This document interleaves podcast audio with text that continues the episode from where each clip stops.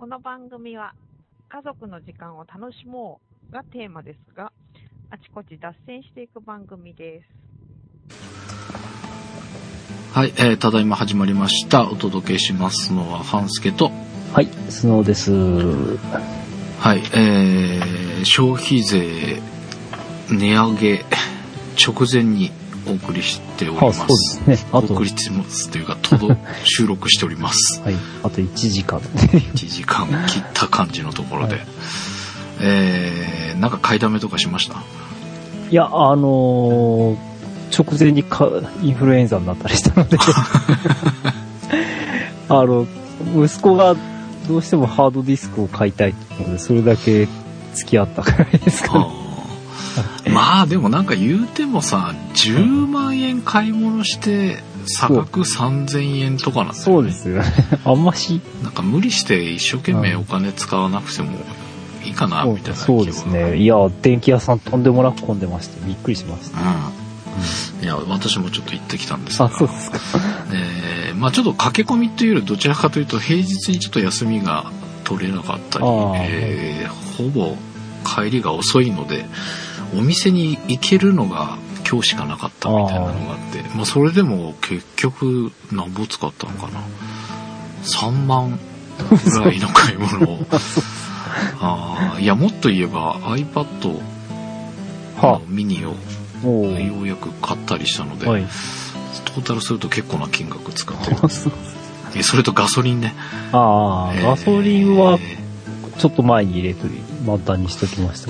なんかガソリン、消費税が上がるプラス環境税が上がると、はダブルパンチでリッター5円ぐらい上がるんじゃないかみたいな、え。ーことが言われてましたので。うですね。えーまあ、5円違っても何リッターだ俺の入んの？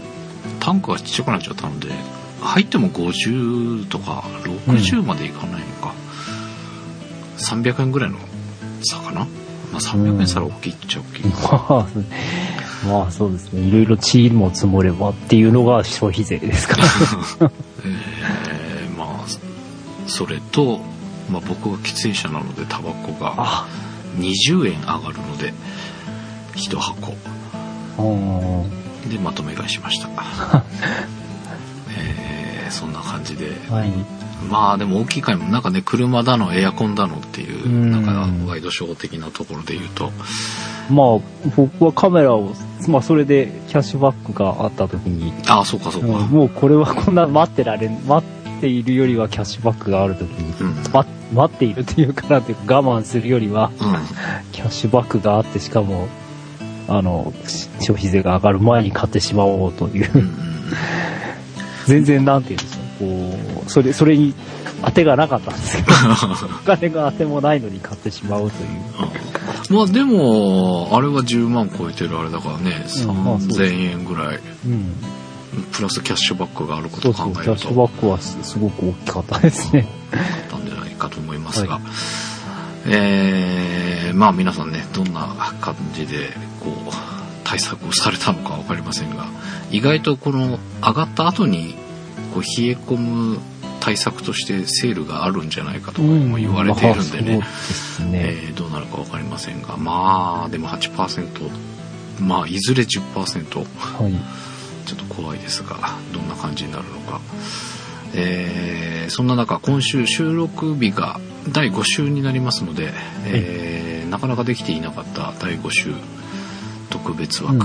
えー震災絡みのお話を今週はしていきたいと思ってます。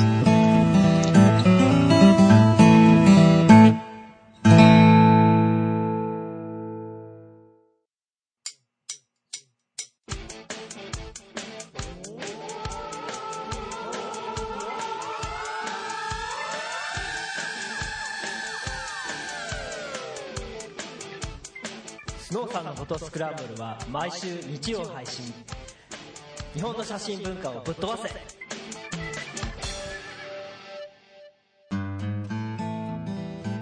はい、えー、ということで久々の5週ちょっとなかなかお届けができていなかったので、あれなんですが、いなおかつちょっと今週短めにっていう感じなので、すせっかくのいません。5週短めっていうのは申し訳ない感じもするんですけど、えー、まあいろいろとちょっと前にね、はい。3年を迎え、いろんなところそうですね。まあ、報道の加熱ぶりというか、うん。そこの、そこだけ突出した感じがありましたね。ねえ、まあ、唯一 NHK が定期的にやってくれているけど、ああ、そうです。他の民放はもう本当にこの時期だけっていう感じになっちゃってますよね。それはありますね。うん、だからやっぱりこうどうなんだろうその3年っていう時間がねあの格差を出し出てきてるっていうのがまあメディアでも言われてたりもしますけど、うん。でも本当にその3年でそれぞれの人がいろんな方向にやっぱり向く。まあどうなんだろうね。去年とかもあったのかもしれないけどもう今年ぐらいになると本当にその差が大きくなってきてるし地域によっての復興具合もね、えー去年の夏行った時なんかにも感じたし実際そこら辺は大きく出てきてるんじゃないかなっていう気がしますけどね。ですね。はい。あの、まあ、復興というか、仮設住宅って、うんあれ、だいたい2年ぐらいしか使えない計算らしいんですけれども、うんうんまあもう3年目になっちゃっても、まあそこにいるしかないといううん方もいて、うんじゃあどうするんだって言ってもなかなか、日もさっちもいかないっていう、うんうん。状態が続いているところはあるみたいですね。そうね。なんか、えーとそまあ、その3年に合わせてやってた番組で見たんですけど結局もうその建てる申請とか全部済ませてもかさ上げが終わんないから。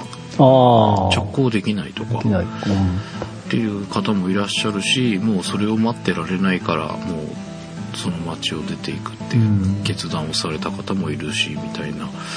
本当にいろんな状況になっているのかうなっていう、ん。まあ、まだ待っている、なんかい行き先がなんとなくその、ま、待てばなんとかなるっていう人はいいんだけど、うん。本当にこう、お年寄りとかで、うこう、どうし、どっちにも行けないというかんうね、ん。うん、あのーこう、自分の力ではどうしようもないような状態、あの、こう、そういう環境にいる人っていうのも、ん。まあ少なくないわけで、うん。ちょっとそっちの、そ、そういう方への、こう、目配りが、どうなんだろうってすごい気になりますね。ね、なんかあのーまあいろいろと取り上げられてはいたんですがうん。まあでも未だにやっぱり映像で見ても、あのー全然進んでないところっていっぱいあるんだなって。いうので、はまあ、実際去年の夏見てきた感じで言っても、あのー全然こうなんて言うんだろうただそのまま時間が流れて放置されてる状態っていうのかな、あ。うん。そういうところまだたくさんあるからね。うん。あ、そうですね。あの、まあ、都市部に近いところは、随分は早く進んでいる感じはしますけれども、うんどうしても離れてるところっていうのは、まあ、地地理的にも遅れがちかもしれないしっていうのはうんうん一つ感じますけど。いやでも石巻のあそこら辺とかってさはい。そんなに離れてないよね仙台からってああ、まあ、石巻市そのものは、うん。だけどあそこ、うん綺麗にはなったけどその、何かをっていう感じはないんだけどうね、ん、まあ、そうですね。あとは閖上とかさうん。そこら辺も未だに手つかずだったし。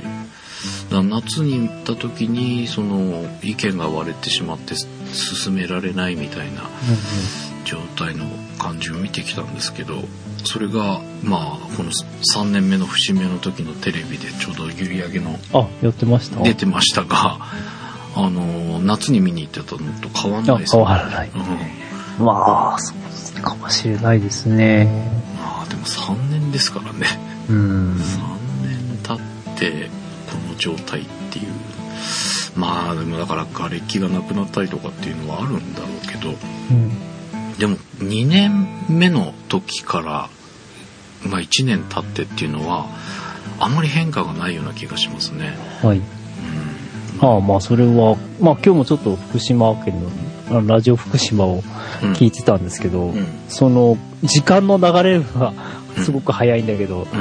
じゃあ周りの状況の動きはどうかっていうとすごく遅いっていう、うん。その、いこう、感想っていうか、うん。そういう意見があって、うんこれは何ともひこう言葉で表現のしようのない変な感じですねっていうことを言ってましたね。うん、とちょっとまあそこら辺を、その、被災地じゃない人にうん。分かっ、分かってほしいって言ってもわ多分分かんないだろうっていうようなうん。ふうに言ってました。ただ分かっ、分かんないだろうとは言うものの、うん。まああの、そういう状況があるということに、あの、こう、目を向けてうん。くださいというか、目を向けていますというメッセージがあるだけでも、うん。すごく、あの、こちらとしては、こう、気が楽、楽というか、まあ、あの、やる気になるからあの、こう、見続けてほしいというようなことを言ってましたけどね。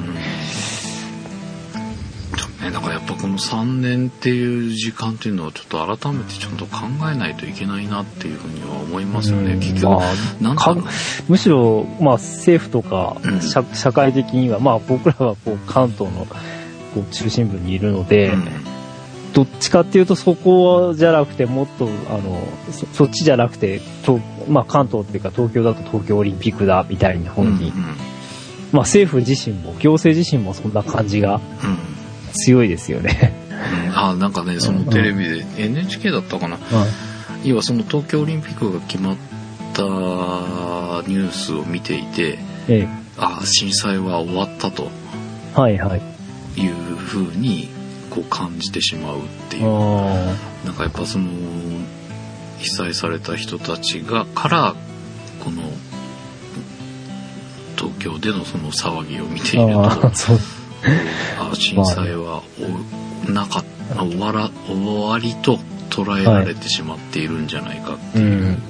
まあそうだよねとは思いましたけどまあねはい。あれを外から見たら、まあなんかあの、復興庁にその東京オリンピックのポスターがデカデカと貼ってあって、こう、被災されたか県のうん方がこう、まあいろいろ仕事で来るわけですけど、うんものすごくなんかそれ見てモチベーション下がるって言ってましたね。うんそういう報道もあります。ね、だからそ要はその東京オリンピックを開催するにあたって結局なんだろうそれが何かにこうつながるっていうものを全然感じられないんだろうね。うんまああれもともとだって復興す、復興するためのオリンピックだって、ともプレゼンテーションで言ってましたからね。うん言ってたはずなんですけどね。うんなんかそこら辺はもう全然その後聞聞かないですよね。うんあの、競技場がでかすぎるとかそんな話ばっかり聞いて、聞こえてきて。なんかそこら辺がその被災された人たちにとってはあまりそのなんて言うんだろう直結するものが感じられないっていうかはい。そういう風にしか捉えられない状態なんだなっていうのがねいやなんかうん僕はあまり否定的に捉えたくないなと思っていて、ななんかだからそこがうまく結びつけられるようなね、だからその海外の人とかにしてもまあ日本人の中でもねうん。あの東京オリンピックを見てその足でっていうとちょっとはい。あれなのかもしれないけどそれをきっかけにその東北に足を向けてみるとか、うんそういうふうにね何か結びつきができるといいなっていうような感じもしてまあ、たんですよあの、無理に東北に行かなくてもいいんですけど、そ例えばそそれで儲かった企業が、こう、に、なんていうんですか、ある、こう、なんて言ったらいいのこれはあの、寄付でもないけれども、うん。それ関連企業はこれだけ復興のためにお金出してくださいとかね、うんそういう枠組み作っちゃってもいいぐらいな、うん。ふその復興の五輪って言うんだったらっていう気はしますよね。ね多分そんなことを言い出す人はいないと思うんだけれど。いないのかな？いいいやー、どうなんでしょう。なんかそれはでもそうだよね。そのスポンサーとかいろいろあれがあるだろうから、その五輪の中でその東京五輪につくスポンサーに関してはそういう復興に対する何かをすることを条件っていうのは、あってもいいよね。まあそうですねう。ん。で、それがもし、現実としてできるんだとしたらもっとオープンにしてこういう風にやっていきますみたいなのをうん。ちゃんとアピールしてほしいし、ただ今の現状だと何もそれは感じられず、ね。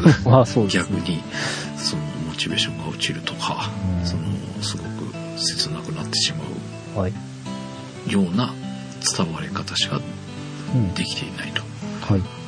まあその材料費とか、あの、こう建築材料とかがもうすでにこう抑えられちゃってるじゃないかみたいな話もお復興のための、まあコンクリートとかね、そういう鉄材とか、うん。あの、ふあっちの東北で使う需要というよりは、うん。東京で使うための需要、あの、需要分にうん。抑えられつつあるのではないかという話もあるぐらいですから、なんか本末転倒なんていうか、まあ最初からその、まあ僕はちょっと怪しいここって言い出した時点で怪しい、ただ単にオリンピックが欲しかっただけなんじゃないかっていう気がしないでもないんだけど、まあ少なくとも、こう建前を建てちゃった以上はちゃんとうん、それを実行してほしいと思います。うんはい。それで開催が決まったんだっていうのはあのー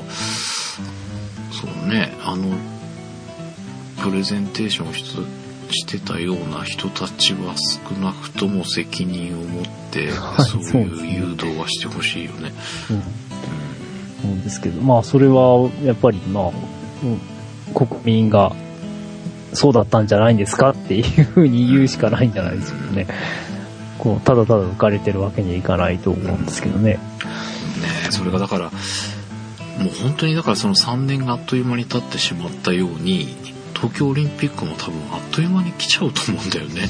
まあそうです。まあ、うん。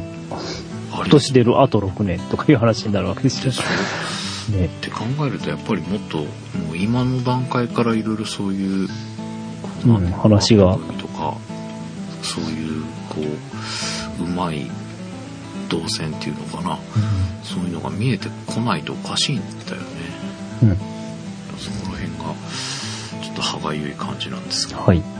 えー非常に楽しみにしているだけにあのこうなんて言うんだろうな実際6年後東京オリンピック開催になった時に楽しめるかっていうのがすごい不安、はい。うんまあ、そうですね。やっぱその被災された方もまだどうなんかわかんないですけどうん。でも今のまんまだったらさ見ない人が多そうじゃん。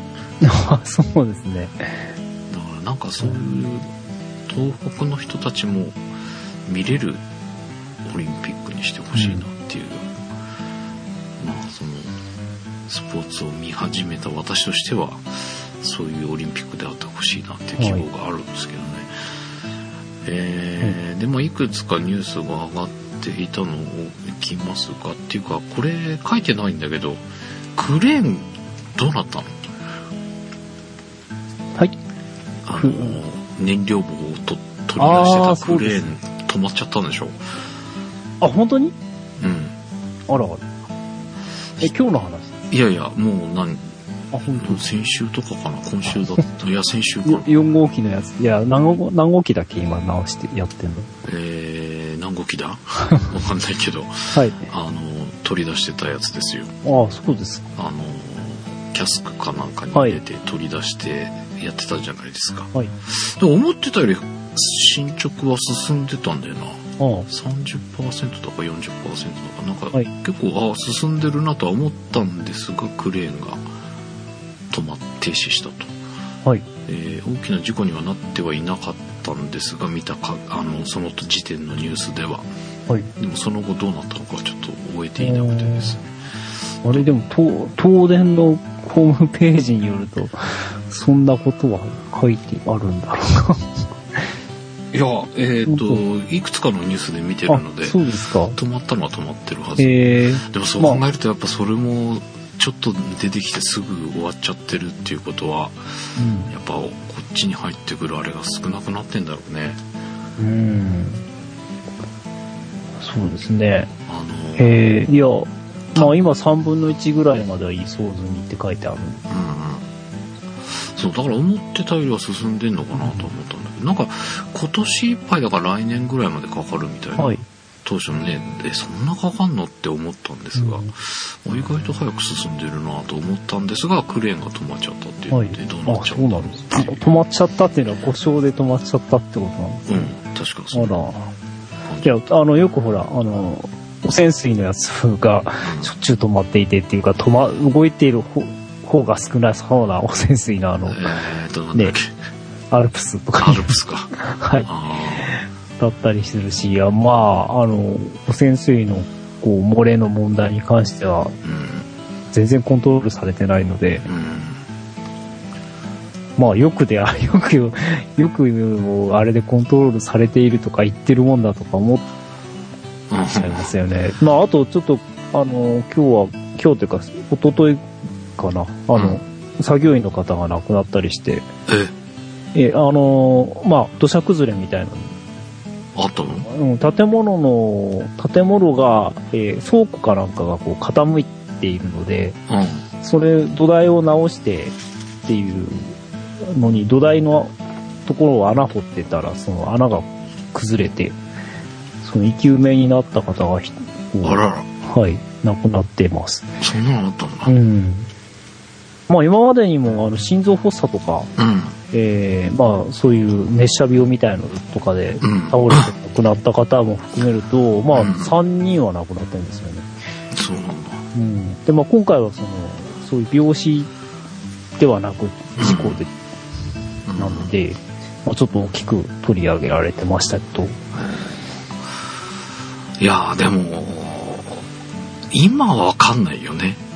例えば、もうちょっと何年も経って後に影響が出るっていう可能性もあるから、ですね。今ないのが安心してちゃいけないような気もするんですけど、うんそういやーでもそうなんだそんなのもあったのねはい。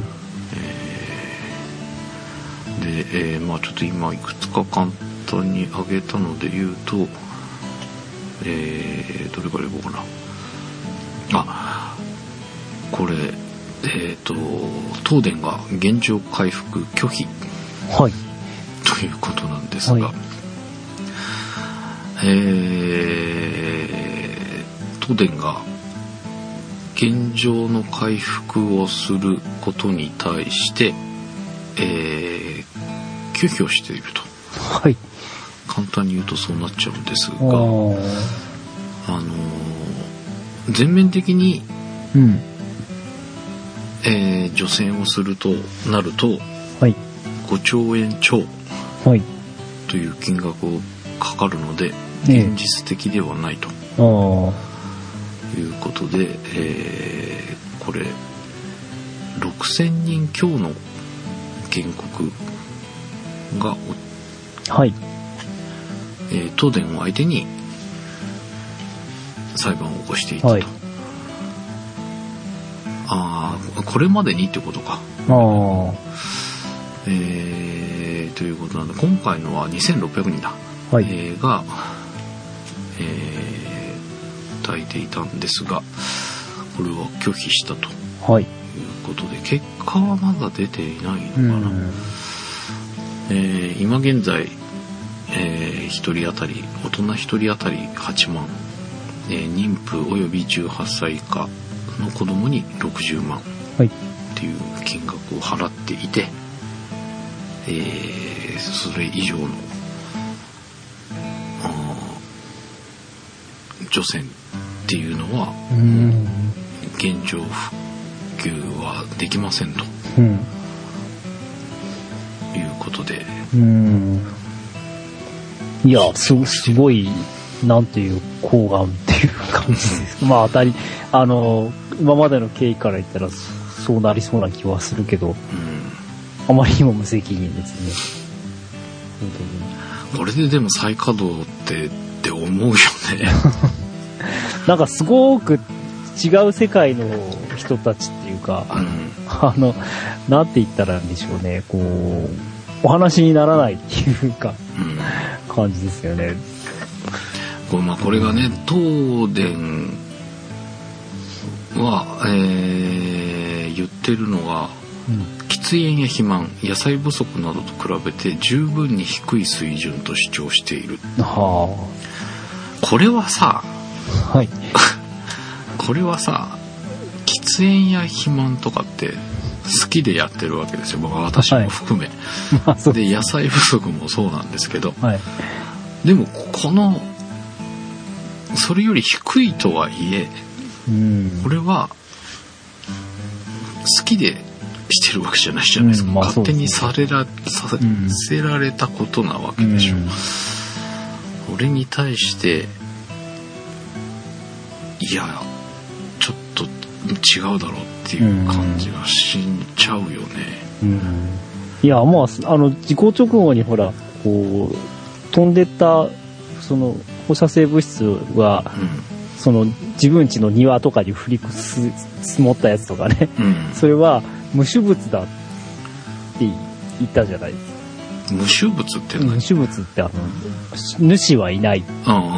やまあ、だから雪降ったのと一緒ですと。そんなこと言ったことあったの？あ、そん、まあそんな、あまあそれも最初、さ最初の年になっあの、うん。除染した時に、例えば、えっ、と、千葉県とか、まあうん。埼玉県とか東京都もそうですけど、うん。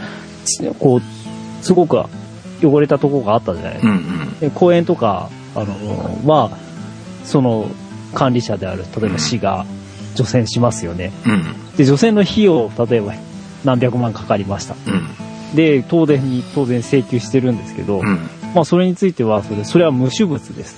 うんあの、東電のものではないので、そちらで勝手に、あの、除染したんだから、うん そちらの費用でっていう話になってずっとこじれてます。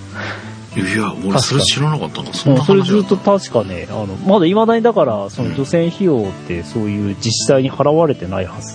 うーん。で、まあそれで起こった、こう、何人か有志の人とか、うん。あの、環境省とか、経、経、経、なんだっけ、経済産業省とか、うん。あと東電とかに、うん。そのままあの、土を送りつけて、うん宅急便で。うんで、それを送りつけられた、その、係の人が、うんしょうがないので、だから自分家の近所の空き地に捨てたりとか言って、うんあの、大騒ぎになったりしたもこともあるんですけれども。うんうん。まあ多分、確かそれ、そんな感じで全然、そういう除染費用に関しても、東電はお金払ってなさそうです。ああそううん。うんという感じなので、まあ、ちょっと話にならんですね。なるほどねうん。まあこれ年間20ミリシーベルトって言い出した時点でもうアウトなんですけれども、うん、あの、ね、えっ、と、原発の作業員の人が年間20ミリシーベルトですからね。で、えっ、と、100ミリシーベルトになると、もう働けなくなっちゃうんです。うん原発の作業員の人は。うんだから、もし本当に20ミリシーベルトに近いようなところに、こう、あの、す住んでしまったとしたら、うんこう5年経ったらどうすんだっていう話。うんで、誰もそこに答えは出していないし。うんなんかこれで戻れって言われてても戻れないよねですね。まあ、よほど命知らずか、まあ、他に、まあ、命知らずって言い方はあれかもしれないけど、よほどの理由、理理由があるか。うん。うーん、って感じですよね。まあ、まあ、中にはそん、放射線、放射能とかは気にしないといううん人がいて、まあ、その人が、その自分の、本当そ、そうなってくると自己責任でって話になるわけです。うん結局これ自己責任で戻れって言ってる、今もね、言ってるもし具合悪くなったとしても、その放射線との、そうあの放射性物質との因果関係は認めないですよね。うんそうそうもう結局戻って具合悪くなったら具合悪くなった人の損、損っていうか、うんうん、になってしまうので、まあそりゃ、まあ、ちょっと戻りたくない。うん。で、まあでもこれが、じゃあ、今後どうするんだっていう、その仮設住宅にしたってね、これからどうなるのかっていうのもあるし、そこら辺が、だからなんかそういう、もう結構差し迫ってるいろんな問題があるはずなのに、そういうのって見えてこないよね。はい。そうですね。まあ結局はに、日本全体っていうふうに考えると、福島県のその、何、何十万人でしたっけ ?20 万人とか言ってたの。うん。なので、まあ少数って言えば少数なんですよね。うんっていう風になってしまう。まあそうしようという少数のの人たちのこう困った状態にっていう風にしようというまあそういうこうやり方みたいなのが見えてきますので、どうしてもね。まあもちろん全国でその問題に関していろいろ考えてる人はたくさんいるんだけれども、うんまあ、まあ、いると言ってもどのぐらいの人がいるんだろうっていうのはちょっと気になります。はい。で、もう一つが、これ、大川小学校の、あ、そうですね。あの、3年目で、を境に、えー裁判を、うんあの、えー遺族の方の、まあ、一部分なんですけれども、うん、えー起こしていますね。うん、うん、あのさい、まあ、最初からずっとこじれてるんですけど、結局、あの、原因究明というか、そういう、えー報告会が、最初、最初に教市の教育委員会でやったけど、全然、なんて言うんでしょう、こう、内容がスカスカうん、だったのと、えーあと、どう考えてもそれ違うじゃないかっていうのと、うん、えーまあ、その、それに関わった、あの、人たちの、なんて言うんでしょうね、こう、当、当事者が、に、かなり逃げ腰というかね、うんまあ、目論必勝なんですけど、こう、責任取りたくないっていうそういうのが、で、おのずから出てしまうような内容だったので、うん、まあ、それでもう一回仕切り直しで今度文科省とか出てきたんですけれども、うん、でもやっぱり文科省がやっても、なんか、結局その最最初に、ここがおかしいとか、ここはっきりしてほしいって、あの、いう要望の、遺族の要望の強かった部分は、うん、はっきりしないままうん、だったんですね。で、まあ、もうしょうがないので、まあ、裁判という形で、えーより、こう、表に出出してやっうん、あの原因究明なり、まあ、原因、まあ、原因責、責任を追求したいっていうんじゃなくて、原因とうん、うん、真実を明らかにしたいっていう、そういう思いが非常に強いと、うん。いうことで裁判になりましたが、えーっと、その、いろんな、こう、記事があるんですけど、その中で、こう、ずっと連続して、そういう、あの、取材をしている、うん、えーあの、記事がありまして、うん、えー、と、これはなんなんだっけ。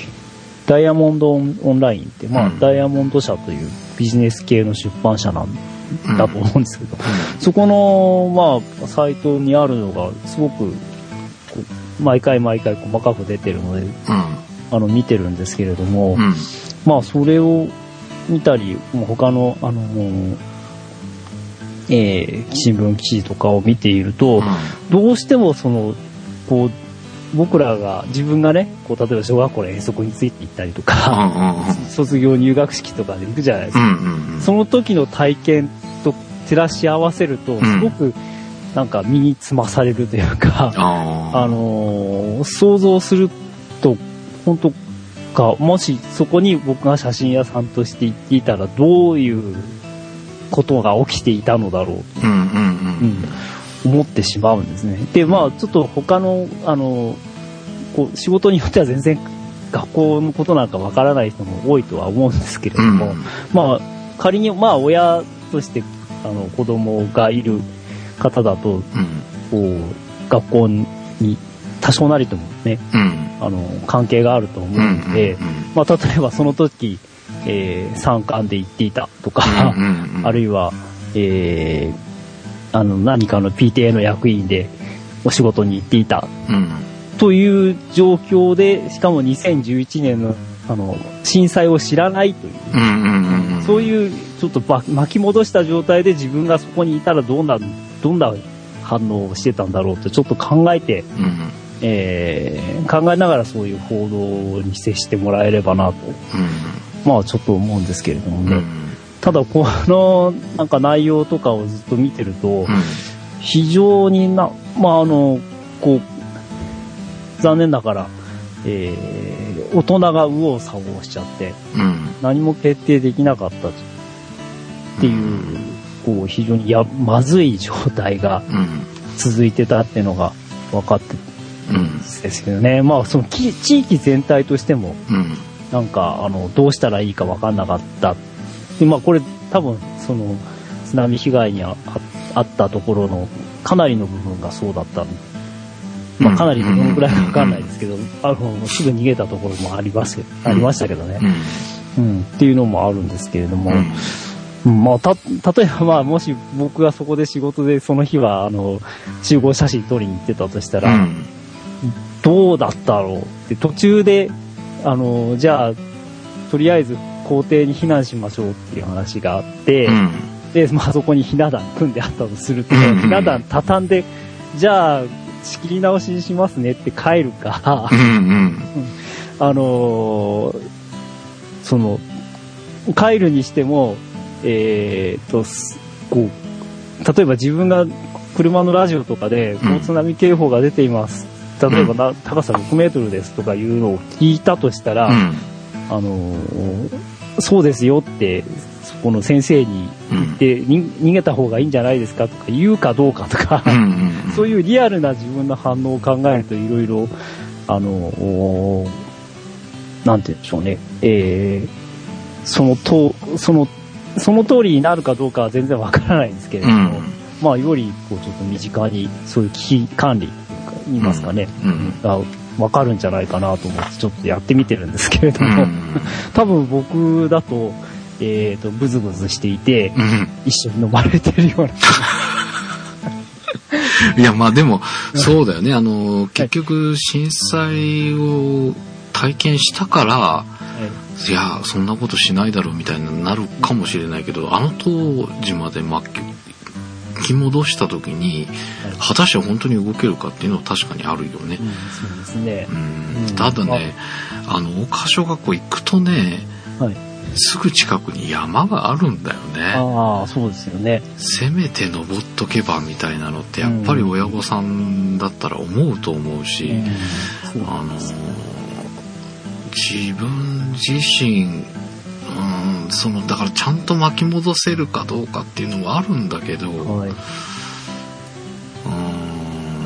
でもやっぱりそのこれは前ね当初にも言いましたけど要はひ子供を預かるうんっ。ていうことをね、だから僕らが業者で入った時ってまたちょっと違うかもしれないけど、あまあでねうん緊急事態にとってはもうそこで預かるようなものかなって僕は思っているので、うんそれは今も行く時にはそういうふうに思うんだけど、うん。そうですね。だから、まあ確かにできないっていうのが冷静に見え、見てるところなのかもしれないけど、あの現場に一回行っちゃうとね、いや、何人かだけでも連れてあそこに上がるんじゃないかとは思っちゃうね。はい、そううんですね。うん、まあ、その、なんでしょう。実際に親が迎えに来たところは、うん。あの、まあ、たまたまなんだけど、車で迎えに来たから、そのまま上が、あの、引き取って、うん。えーまあ、引き取った時にはもう津波が、こう来てるのが分かるような、分かる、もう、ほぼ分かるぐらいな状態だったので、うん。大急ぎで車でこう山に登ったので助かったっ。ていう人と、えーまあ親も一緒にいながら結局親も一緒に亡くなった人もいるんですうん。うん。ね。うんだから、まあ一概に多分本当に情報っていうものから、その津波っていうものの情報から、うん。こう、伝わってないというか、うん。あの、感知できないうん。かったらしいんですけど、だただね、一応市の広報車とか走ってるんですよね。で津波が来ましたって言ってうん。走ってるっていう、そういう状況とかも、うん。あのーその当時のことを調べてる、まあ、えー親の方とか、まあ、そういうのも細かくかなり分かってきてるんね、あの証言を集うんめうんうん。でも、そういうことがその報告書に載ってこないらしくて、ああ、そうか、そうか、そういうところはもうちょっとあれだよね。うんそうそこは真摯に向き合わないともうどうしようもないもんね。そうですね。まあ、それが一つありますね。うんで、まあ、あのーまあ、これはもうどうし、言ってもしょうがないことなのかもしれないけど、うんもっとその前にあの、日本海側でやっぱり、えっ、と、秋田とかで、うん。えーあれ、日本海中部地震だっけあのーもう、それ、今から20年以上前なんだけど、うんうんやっぱりあの、地震があった時に、遠足で行っていた、あのー小学生とか津波に飲まれてうん。亡くなってたりするんですよね。うん。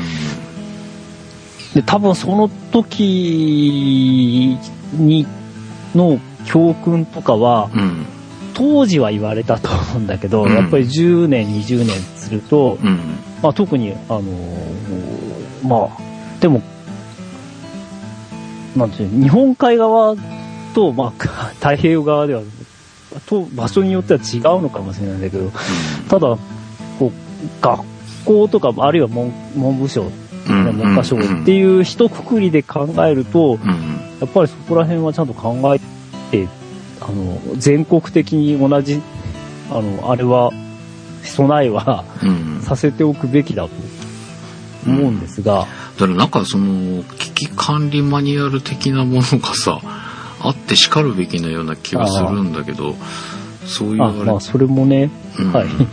あったんだけど、うん。あのーこう、そのマニュアルの中では、例えば、安全な第二次避難場所に行くとかうんうん。書いてある、その第二次避難場所はどこかっていうのを、うんあの、それはもう学校によって違うから、その学校が自分のところでシナリオを作るしかない。んですようんうん。それを、それをやっていなかったっていう、うん。まあそういう学校側の管理の、あれも、落ち度もはっきりしてるんですが、まあそういったこともあんまりはっきりこう、広告書に出てこない。っていうことなので、まあこのままだとその、まあ、あのーこの犠牲がね、うん。あの、全く生かされないままの報告書になってしまうのも、うん。こう、とても耐えられないっていうことで、まあそういう、えー、裁判うん。になってしまっています。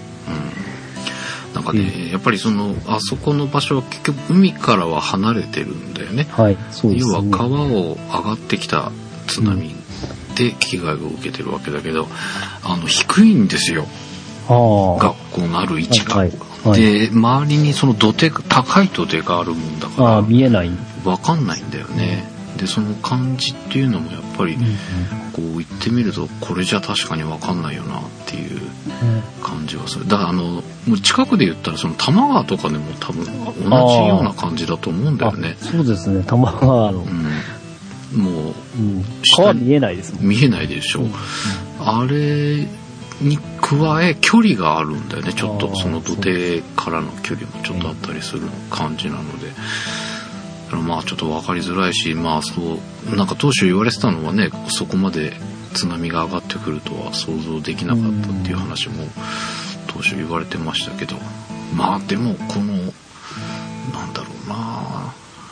まあこういうことをやっている人たちもその被害者の親御さんたちの気持ちって分からなくはないんだろうけどその責任どうのこうのっていう前に真摯に向き合わないとどうしようもないようなですね、まあ。気がするんだけど、はい。まあ、あの、結局、こう、なんかいじめの検証と一緒で、うん。なんかだんだんみんな口を、あの、口を出さない、出したくないっていうか、うん。そういう話題になると、どうし、こう、証言する人が減ってしまうとかね、うん。あの、ひ被害者の人もうん。あまり、こう、表に出たくなくなる、うん。そういう、こう、あの、徐々にちっちゃくなる。うんってしまうっていう傾向にあるというようなことも言われています。うん。うん。でもねだって、まあ、それじゃ浮かばれないですからね。うん。だって誰か個人の責任されることはないわけじゃないですか。うんってなるとやっぱりこういう教育委員会とか文科省とかそれが責任をっていうそうん。の団体の逃げでそこに立たされた人がうんとは言えませんっていう感じでうん。なっちゃうわけでしょ。う。ねえ。そうね。うん。でそういうことしてるから次また同じことが起こるんじゃないかっていうう、ん結局誰かそこが勇気を持っていやそれはもう教育委員会からのやり方がまずかったですとか学校が悪かったですみたいななんかそれは誰かが勇気を持って前へ進めていかないといけないことだと思うんだけどね。ですね。うん、っていうかなこれまあでもこれが最後はい。がどういう風になるのかっていうのはやっぱり見ていかないといけないんですよね。でこれほっとくと分かんないうちに始まっちゃってたりするからね。まあ、そうですね。気にしてないといけないかなっていう、ね気もしますけど。えー、で、まあ今回はこれで最後のニュースにしますが、えー、三陸鉄道、はい。やっぱり赤字と。あでアマちゃんの効果が限定的だったということが、はいまあでもうんまあ一時人が行ってもねこう復旧するのにお金もかかってたりするあ。だろうから、んえーしかも燃料費が高騰してたりとか、はいろんな事情があって、えーやっぱり赤字になってしまったとうんいうことのようです。はい。えーなんか震災学習列ああ、車はい。とか、えーそういう営業されているっていうことのようなんですけどね、うんえーまあだからこれも本当にほっとくとまあアマちゃんという一つの効果はあったにせよ、もうじあっという間にさ引いてっちゃうだろうからねうん。そうですね。まあ、そうそれこそ、なんだっけ、復興五輪になんかリンクさせて、うん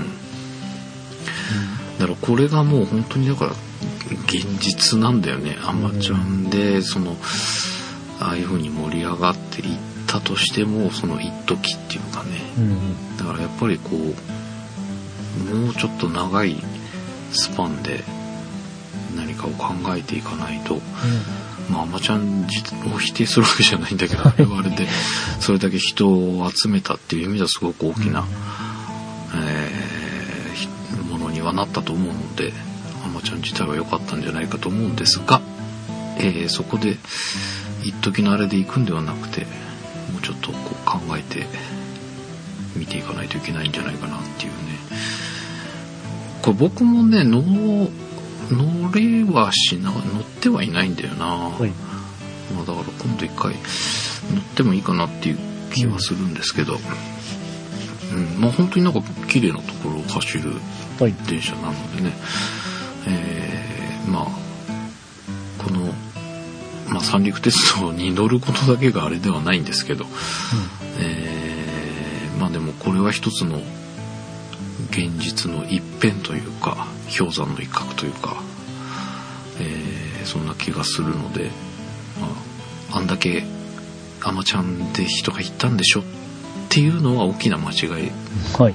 ていうのをちょっとまあ、その程度では、そうこういう鉄道みたいな大きなインフラは、やっていけないんだっていうことですよね。まあそうですね。だ結構いたけどね、あ、そうですか。あのー、な9時だっけ、あえーの駅周辺とかあ。は、はい。えー平日とかだったんですけど、結構やっぱ、あの、いかにも観光客なおばちゃんたちがいっぱい歩いてたので、まあこれいいことだなとは思っては見てたんですけど、えーまあ全然そんなのも、まだまだということのようですので、えーぜひ、皆さんもちょっと目を向けていただければということで、なかなか5週目のあれができていないのに言うのもなんなんですが、でもまあ見続けていくつもりはありますので、まあ実際もう、えーお聞きの中の皆さんも見続けられてる方もいらっしゃるかとは思いますがまあいろいろやっぱり3年っていう風になるとねやっぱりそこにばっかりこう目を向けてられないっていうのも分かるような気がしますし、まあ、うん実際僕もそうだしただ忘れずにあふと思い出した時にちょっと気にかけてニュースをチェックするとかそういうことをし続けていかないとあの被災地っていう言い方ももういけないような気が 僕も使っちゃってますけど被災地とか被災者とかさうん。もうなんか日本の問題のような気がするんだよねはい。だってこのまま景気良くなると思えないうん。んですよやっぱりあんだけの広いエリアがさああいうことになってしまってそれを復興しなくちゃいけない原発も未だに問題が先行きが見えない部分もある中で、えーオリンピックだけで浮かれてオリンピックで日本が上向きになるかっつったら絶対ならないと思うのでうん。まずそこを何とかしないことにはあの復活はないと思うので。はい。だからもうあそこの地域に入れないってするのも一つだとは思うんですよねどういう形になるかはわからないけど、でも放置していいことではないと思うので、うん。そのどうしていくのかみたいなのはねちゃんとしていかないといけないんじゃないかと思いますので,、でそこに目を背けててもいけないような気がします。はいこのことばっかり考えててもね自分たちの生活っていうのもやっぱりあるので、えーその中でもやっぱりねその被災者っていう言い方をしてても別にこっちで事故がなくてもなんか死んでしまう人もいるわけでうん。うん。まあいろいろそれぞれにはあるんですけどただその今の東北っていうものを放置してても改善はしていかないだろうし上向きにはならないと思うので、えーやっぱみんなで自分のこととして考えていかないといけないんじゃないかなという気がします。また5週まあちょっとあんまり悪用だったら5週とか関係なくまた取り上げたいなと思いますので、えーこの番組をお聞きの皆様は諦めてお付き合いいただければというふうに思います。はい。ということで、えーまあ、ちょっと短めと言いながら大体いつもぐらいになってしまいましたが、えー第5週久々にお届けしました。はい。えーお相手は半助と。はい。スノーでした。ではまた来週。